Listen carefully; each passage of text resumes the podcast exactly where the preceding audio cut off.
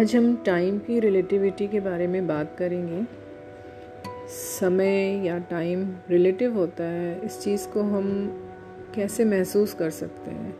In fact हम समय को कैसे महसूस कर सकते हैं, how can we feel time.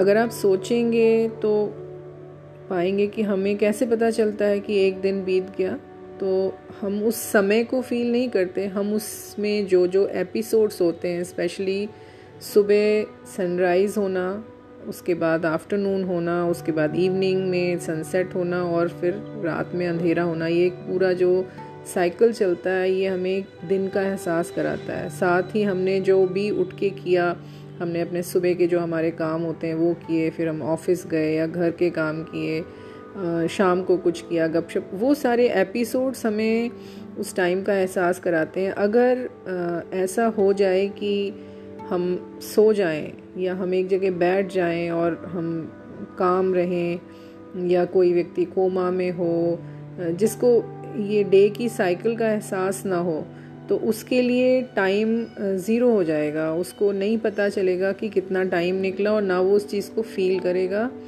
और ना वो बता पाएगा।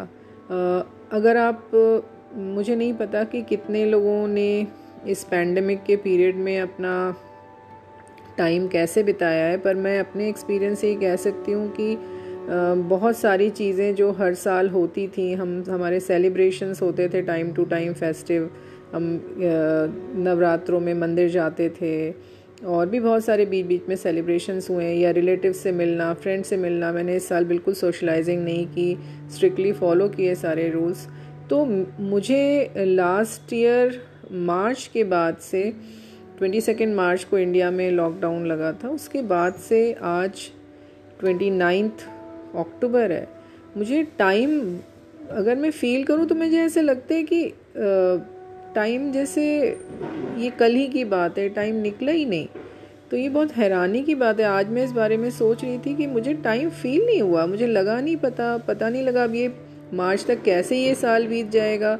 बच्चे स्कूल नहीं गए, कॉलेज नहीं गए, बस जो घर में वर्क करते हैं वो अपने काम पर गए, पर ऐसा कुछ मेजर इवेंट्स नहीं हुए। हमने किसी फेस्टिवल को ढंग से सेलिब्रेट नहीं किया।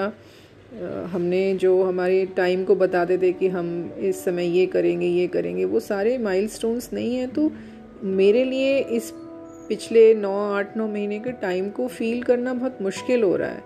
तो मुझे ऐसा लगता है कि ये एक बड़ा पैमाना है टाइम की रिलेटिविटी को फील करने का, कि मूवमेंट एंड एपिसोड्स। अगर हमारा मूवमेंट कम होता है या हमारे जो एपिसोड जिससे हम जज करते हैं उस डे को या उस टाइम को, तो वो अगर ना हो या वो बहुत कम हो या हम उन्हें फील ना कर पाएँ, तो टाइम हमारे लिए ज़ीरो हो जाता है।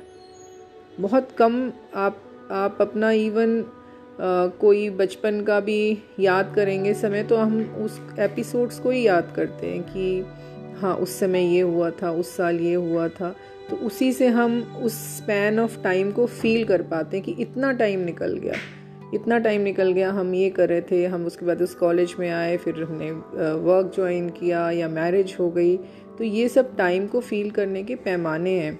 टाइम बिल्कुल रिलेटिव होता है और ऐसा लगता है कि जैसे एक बड़ा सा व्हील है जिसमें हम सब बैठे हुए हैं और वो व्हील चल रहा है पर हमें पता नहीं चल रहा, क्योंकि हम सब एक ही जगह पे बैठे हुए हैं। और हमें पता तभी चलता है जब उसमें से कोई एक मूवमेंट होता है। मतलब हम सब बैठे हैं, अगर कोई एक एपिसोड होता है, कोई मूवमेंट होता है, तभी हमें पता चलता है, अदरवाइज इट इज़ स्टिल। तो जो बहुत लोग डीप मेडिटेशन में जाते हैं, आई कैन नाउ सी कि वो इतनी देर तक कैसे बैठे होते हैं, क्योंकि उनका माइंड स्टिल हो जाता है। उनके माइंड के स्टिल होते ही उनके लिए टाइम की वैल्यू बिल्कुल ख़त्म हो जाती है। They can not feel time, that is why they sit so long in a meditation. तो यही मुझे कहना था कि टाइम की रिलेटिविटी को मैंने आज फील किया और मैंने आपसे शेयर किया। आई थिंक आप भी इस बारे में सोचेंगे और सोचिएगा, ज़रूर इंट्रोस्पेक्ट करिएगा। I think this is the best way to feel relativity of time. क्योंकि किसी किसी के लिए दिन बहुत बड़ा होता है अगर वो बहुत सारे काम करे, और किसी किसी के लिए दिन बहुत मीनिंगलेस हो जाता है अगर वो स्टिल हो, उसने कोई काम नहीं किया, कुछ बहुत कैसे टाइम बीत गया पता नहीं चलता। तो इतना ही मुझे कहना था। Thank you for listening.